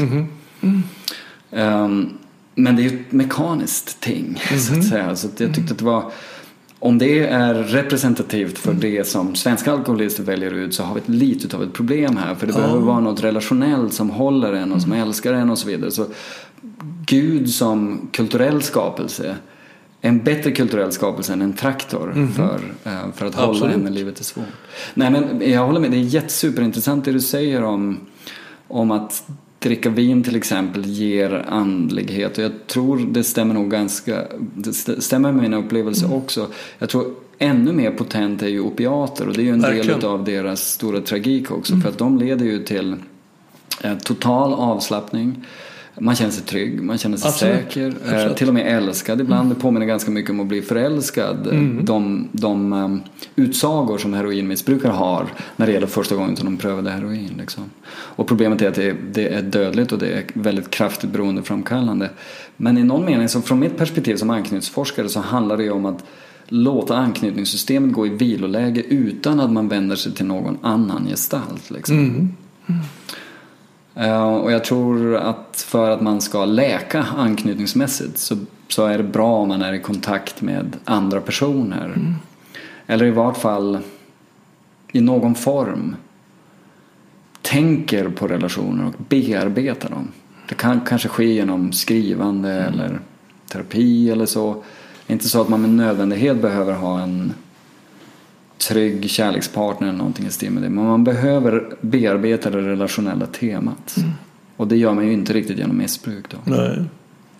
Jag, jag tror att kärn, kärnpunkten i det, den andliga lösningen på ett missbruk är just upplevelsen av att höra till något större. Och, och, och det, där har vi ju då Gud, ligger ju färdigt och klart som Ja. vi kan ta som Ja. en symbol för detta större. Men det behöver inte vara Gud, alltså man behöver inte bli religiös för, för att få ett andligt uppvaknande. Utan jag har hela tiden översatt Gud med verkligheten. Mm, Så att, att eh, verkligheten Ja, ger det. mig sinnesro att acceptera. Och det går lika bra. Det funkar lika bra. För att när vi är i mänsklig nöd, det, då är vi ju så ensamma. Ja. Jag är ensam och isolerad. jag, jag, jag. Det är ju egots sjukdom. Ja. Det är egosjukdomar, alla de här missbrukssjukdomarna. Ja, men det är klart. Jag, jag, jag, jag, jag, jag, Ja. jag. Och det är då ett sätt att komma ur Ja. egot och få kontakt. Det finns någonting fantastiskt här ute som jag är en del utav. Precis. Och när man har den upplevelsen så är behovet av ett glas vin ytterst begränsat. Ja, ja, precis, precis. Och egot krymper så otroligt utav missbruket också. Ja, ja eller växer. Det beror Ja. på vad man menar med egot. Ja, just För det det. blir allt mer jag, jag, Ja. jag. När ska jag Ja, få ja, nästa precis. gång? Och, när, hur, och, ab, hänsyn till andra och kärlek och vad kan jag bidra med? Det, det är totalt ointressant. Precis. Hur kan jag få mitt? Ja, nej, så vad jag menar med krymper är att bara blir behov som det kretsar kring. Egentligen är det kanske självet som krymper snarare. Självet är förkrympt. Det, Ja, det är inte, precis. man har inte i kontakt med sig själv. Nej, nej, det finns ingen där som, som liksom ser någon annan i ögonen och säger hej, Nej. vad kan jag göra för dig? Nej, men precis. Utan det är hela tiden, vad kan du göra för mig? Ja, Hur kan ja. jag få pengar, Ja, fixar, ja. Mm. alkohol? Och ger inte du igen mig någonting då är jag inte intresserad överhuvudtaget. Det är en intressant sak här när vi, eh, när vi pratar om religion i, den här, i det här sammanhanget. Det är ju också att religioner har ganska bestämda förbud eller i vart fall rekommendationer mot att man använder för mycket berusningsmedel och sådär. Ja, och det kan ju också vara ett skäl till att religioner har, eh, ska vi säga, fortsätter att finnas. De har inte upphört eh, att existera, delvis för att de fyller den här funktionen att eh, föreskriva vissa saker som handlar om självreglering och självdisciplin. Hålla sig borta ifrån idoler som man kallar det för eh, på religiöst språkbruk. Och man kan också förstå det, för, för det är ju ett alternativ till religion. Ja, precis, exakt. Alltså, ja, men det är det. Så att, att det är en konkurrent. Och i någon mening ett alternativ till anknytning då också. Alltså. Ja, just det. Och vi vet att eh, vissa former av otrygg anknytning leder till eh, ökad benägenhet att söka upp eh,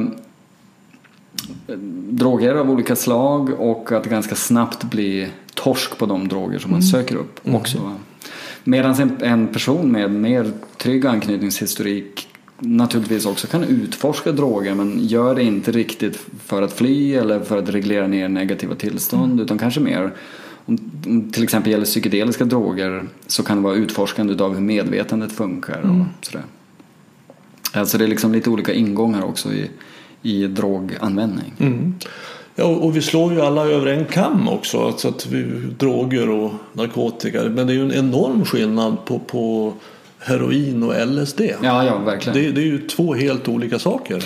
Ja, man tar inte en stark dos LSD för att, för att eh, reglera ner stress direkt. Nej, he- heller inte för att fly ifrån någonting. nej, nej, Utan det, är Nej, det blir inget bra att- då. Nej, det, Nej. Det, det fungerar inte så. nej, nej. Utan tvärtom, vi får ju möta det som är. Ja, Så att... eh, Ja, hur, hur tänker du kring psykedelia? Det görs ju mycket forskning inom psykologin nu beträffande psykedelia. Mm. ja, men jag passar på att säga det kanske att den här, eh, i den här boken så är det ett avsnitt som också handlar om psykedelisk vetenskap ur ett anknytningsperspektiv. Jag tänkte på min, min bok här som att det skulle vara ska säga, min svansång eller min syntes. Det sista som, som jag skulle publicera på temat anknytning, religion och andlighet. För att jag har gjort så mycket och kände att nu behöver jag gå vidare med annat. Ehm, Men sen så dök det upp möjligheten att bedriva psykedelisk forskning även i Sverige. Och det klaffar så väl med den religionspsykologiska forskning på religion och andlighet som jag har gjort från ett anknytningsperspektiv att man kan säga att jag drogs tillbaka och det är det som är min stora passion nu helt enkelt att hålla på med forskning på det området. Därför att jag tänker att eh, att jag har ju pratat om att otrygg anknytning kan leda till en förhöjd benägenhet för mystika upplevelser till exempel. Eh, Och eh, i vissa fall så kanske mystika eller andra typer av andliga upplevelser kan ha gynnsamma effekter på individens fortsatta utveckling. Som ett sätt att bryta negativa mönster.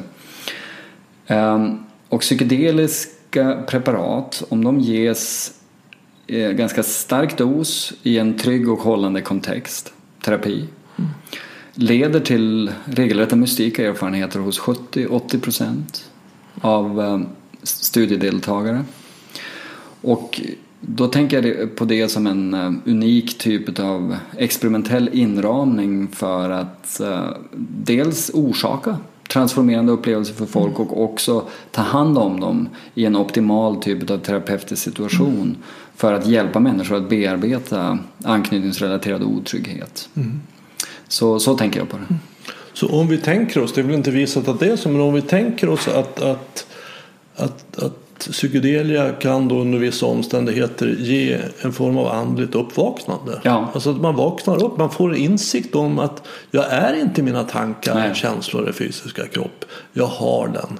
Det finns en del av mig här som är närvarande Precis. helt och hållet. Exakt. Eh, och att det då är lösningen på många av de problem som vi som människor har. Ja. Att vi fastnar i våra tankemönster. Ja. Vi, vi kan inte skilja på tankar och verklighet. Nej, och, och, och, vi, kan känna, vi, kan vara, vi kan ha rädslor som inte alls står i proportion till faran.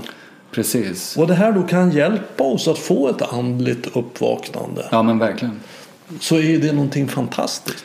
Exakt. Och sen vill jag trycka på att det är extremt noga med miljön runt omkring en sån här kraftfull erfarenhet eller ett psykedeliska mm. preparat kan ju ha obehagliga effekter till exempel på människor också. Mm. Och kanske speciellt de som kommer med otrygga anknytningar. För att det underminerar försvar och man, man får mentala konflikter och så vidare. Och innan man har lyckats rida ut dem och få en, en andlig erfarenhet så kan det vara väldigt jobbigt. Så det är extremt viktigt med en, med en bra hållande miljö. Så att mm. Eh, det som så jag får också påminna om att det är olagligt i Sverige. Ja, men det, ja. precis, men det är lite det jag vill säga. Mm. Att det handlar inte om att jag liksom på något sätt vill föreskriva någon legalisering av de här preparaten eller något sånt. Utan det är specifikt i kontexten av terapi där mm. man där psykedelika kan facilitera eller understödja en terapeutisk process som mm. kanske skulle ta flera år annars.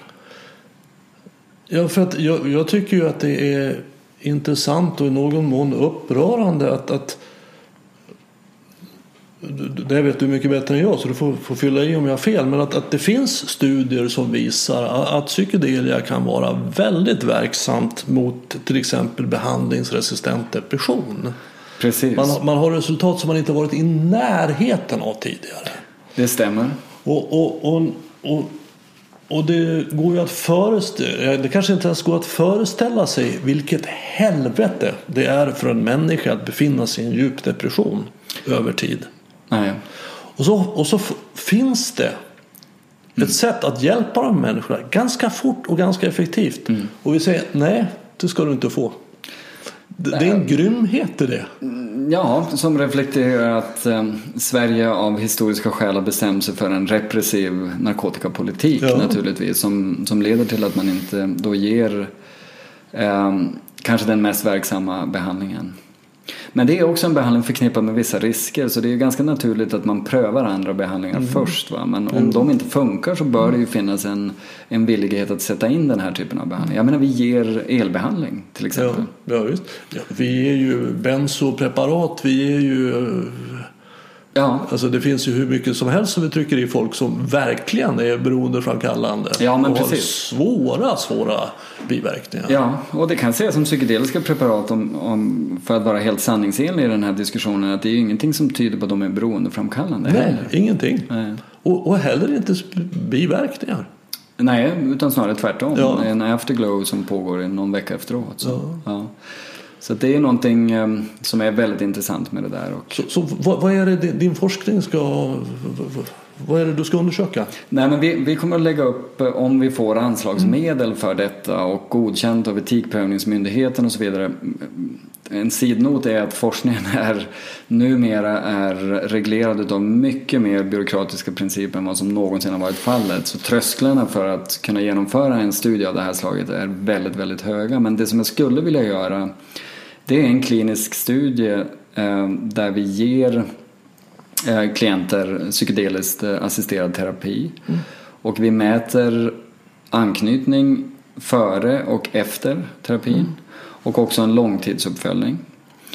Och då är idén att den psykedeliska terapin ska kunna leda till att anknytningstryggheten går upp från före till efter terapin och att anknytningsförändringar kanske delvis förklarar den kliniska nyttan utav den psykedeliska terapin på de symptom som den studerade gruppen har problem med. Och det skulle kunna vara depression, det skulle kunna vara stressrelaterade problem eller eh, det skulle kunna vara beroendeproblematik. Mm. Och du nämnde behandlingsresistent depression och där finns, det är väl där det finns allra mest evidens för att psykedelisk terapi kan funka. Men det gäller faktiskt också för beroendeproblem. Ja, exakt. Vilket ju är lite intressant med tanke på att psykedelika betraktas som en drog. Just det. den kan användas för att behandla eh, genuint drogberoende så att säga. Eh, det gäller också för eh, dödsrädsla och ångest i livets slutskede hos cancerpatienter. Väldigt väl replikerat också.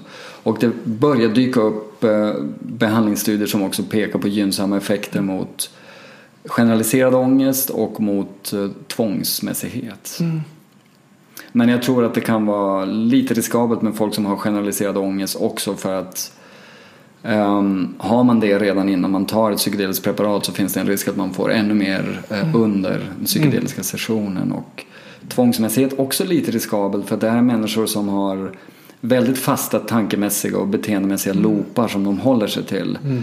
Och ett psykedeliskt preparat verkar ju genom att liksom slå sönder mm. de tankebanorna. Det kan säkert vara ganska stressfyllt också. Så mm. extra viktigt med bra gedigen terapi och förberedelse både mm. före och efter um, en psykedelisk tripp uh, för de tillstånden skulle jag säga. Men, men om, om, vi tänker oss då, det är väl inte alls fastslaget, men vi tänker oss att, att den psykedeliska preparaten kan ge någonting som är något som, som i alla fall jag pratar om som andligt uppvaknande. Ja, jag också. Mm. Så visar det ju sig att det är lösningen på väldigt många av de problem som vi människor har. Ja, men precis. För att det här som du, de här problemen, alltså stress och, och depression och mm. det är någonting som vi alla är med om. Ja. Eh, på olika sätt. Och i varierande omfattningar. Mm. För att vi har tappat bort oss själva på något sätt. Ja, vi har ja. tappat bort den här som vi sant är. Och, och tappat bort oss in i tankevärlden, en sorts mardrömsvärld. Alltså i vissa avseenden så håller jag verkligen med om det. Uh, och det är inte bara tankevärld utan också beteendevärld. Ja just det, för, för tankarna återspeglas i vårt beteende. Ja, vi, jag tycker det är väldigt många, och det är en ganska svensk eh, situation också att vi liksom, vi, går omkring, vi har väldigt mycket myndigheter som har reglerat in våra liv på olika typer mm. av sätt. Och, eh, en välsocialiserad svensk går omkring och tänker att de har rätt och beter sig som om de har rätt. Och eh, kommer längre och längre ifrån sig själv. Och sin andlighet som mm. en konsekvens av det. Verkligen. Och, och jag, jag, tror att det är väldigt välgörande att, att skilja på andlighet och religion. Vilket inte alls innebär att, att religion inte kan innehålla andlighet. För det tror jag att den gör. Jag tror att religion är ett svar på vår andliga. Ja, precis. Men att, att egot lätt tar över det. Och då blir det ett regelverk istället för någon, någonting mystiskt.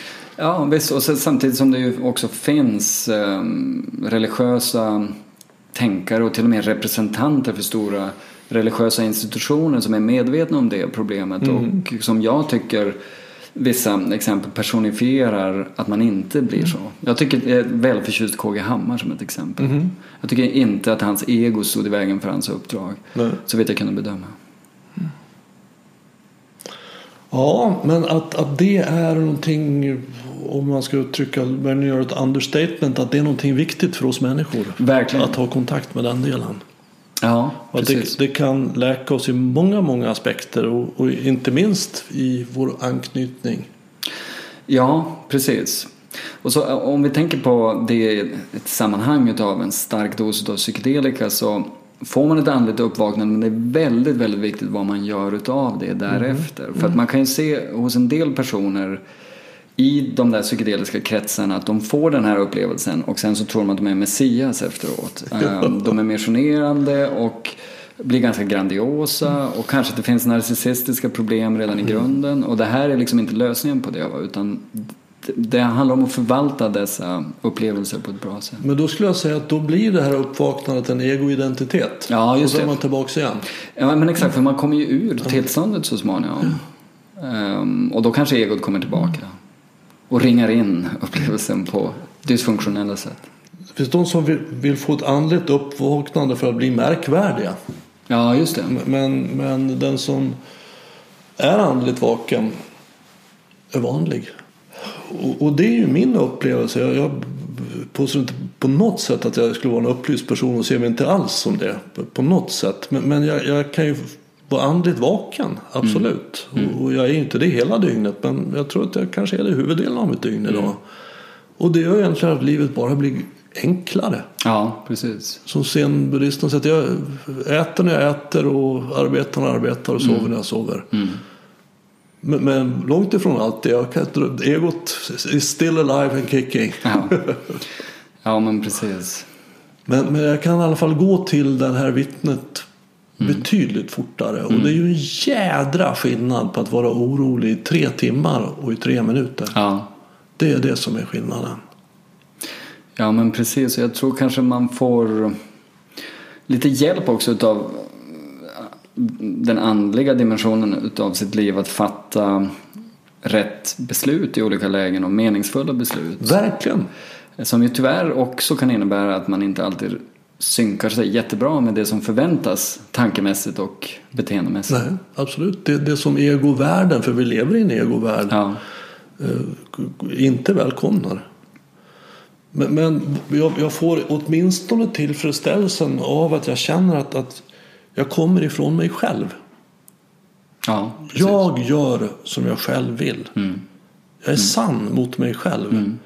Och, och, och, det är absolut inte säkert att alla kommer att gilla det. Tvärtom. Är, men, men oavsett hur jag gör så finns det alltid de som inte gillar det. Ja, precis. Men det är en väldig tillfredsställelse att jag kom. Och det är också för mig då en klok plats. Det är den klokaste delen av mig. Mm. När jag gör som jag själv vill. När jag reagerar då vet jag inte. Då kan i princip vad som helst hända. Mm. Mm.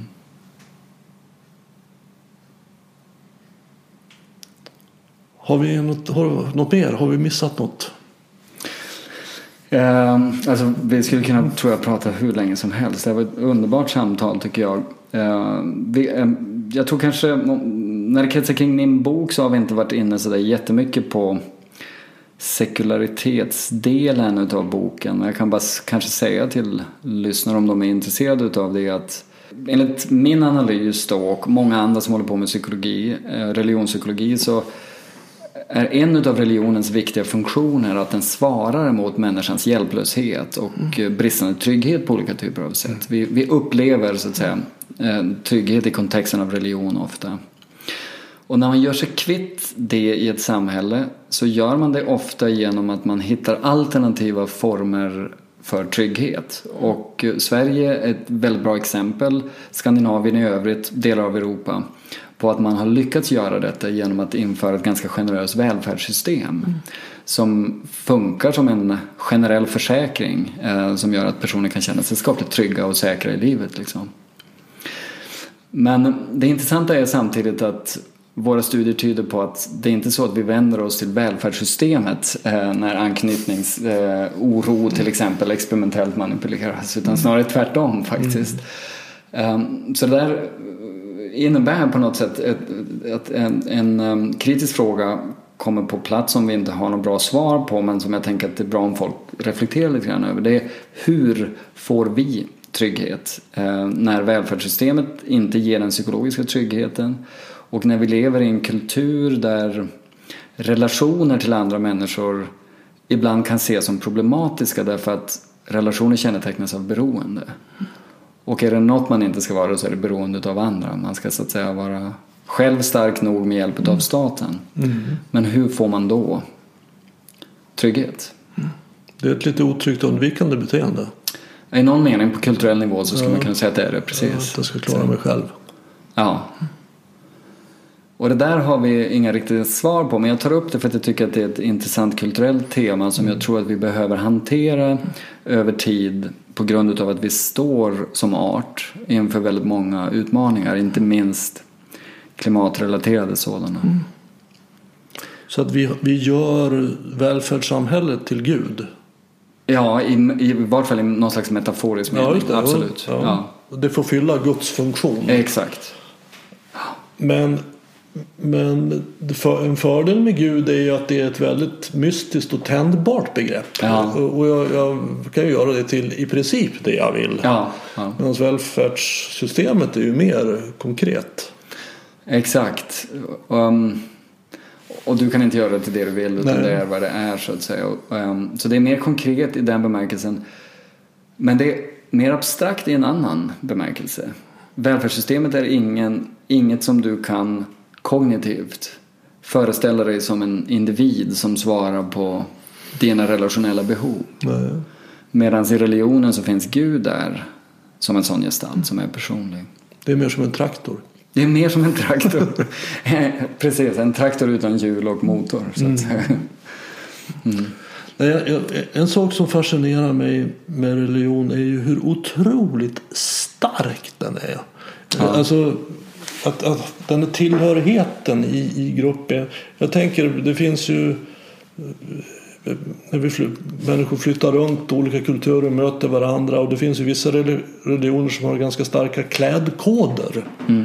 Och att man då kommer till ett annat land med en annan klädkod och vara en ung person där det är så otroligt viktigt att höra till och se ut som andra och komma då i den här klädkoden.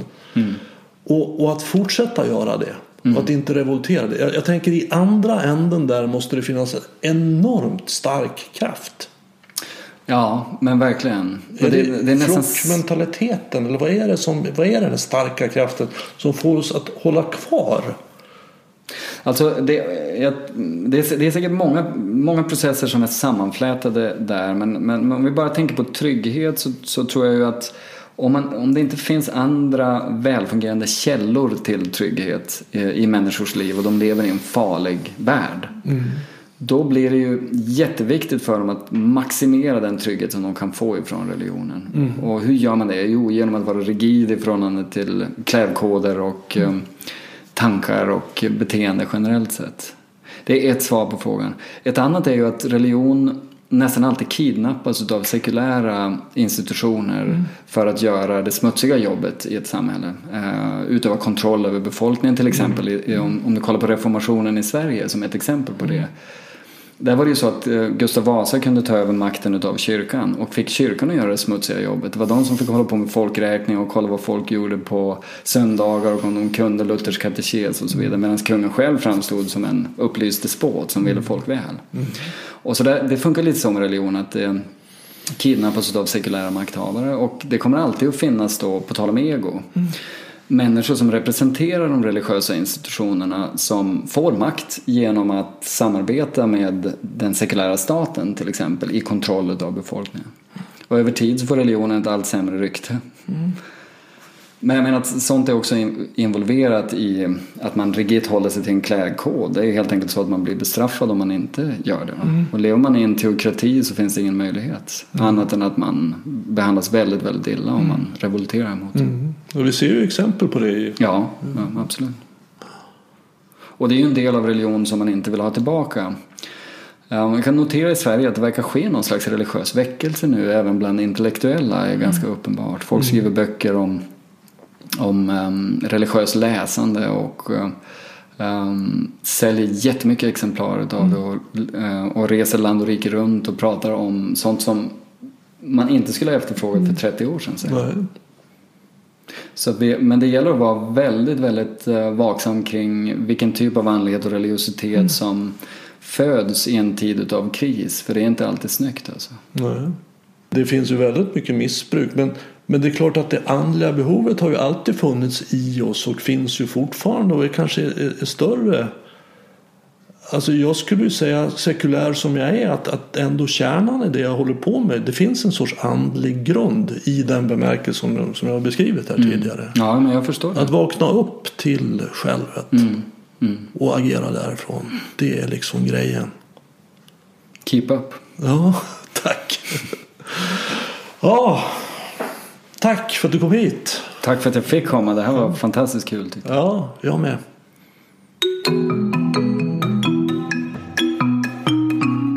Om du vill veta mer om Per, komma i kontakt med honom eller köpa hans bok Tryggare kan ingen vara så finns en länk till hans hemsida i anslutning till det här avsnittet på min hemsida renander.nu. Jag gör Närvaropodden för att sprida kunskap om hur medvetenhet och närvaro kan hjälpa oss att sluta terrorisera oss själva och andra med tankar. Om du vill stödja podden, hjälp till att sprida den genom att tipsa om den till vänner och bekanta. Det är också hjälpsamt om du betygsätter och skriver kommentarer på iTunes. Vill du bli mer medveten och närvarande? Läs min senaste bok Stoppa tankarnas terrorism. Boken har fått många positiva omdömen som tydlig, klar och väldigt användbar. Enklast köper du boken via hemsidan renander.nu och jag signerar den gärna om du vill. Har du något ämne eller person som du tycker skulle passa här i Närvaropodden? Tveka inte att kontakta mig. Enklast gör du det via kontaktformuläret på hemsidan renander.nu. Desto fler vi är som är vakna i verkligheten, ju mer kan vi förändra den på riktigt. På återhörande. Och du var uppmärksam.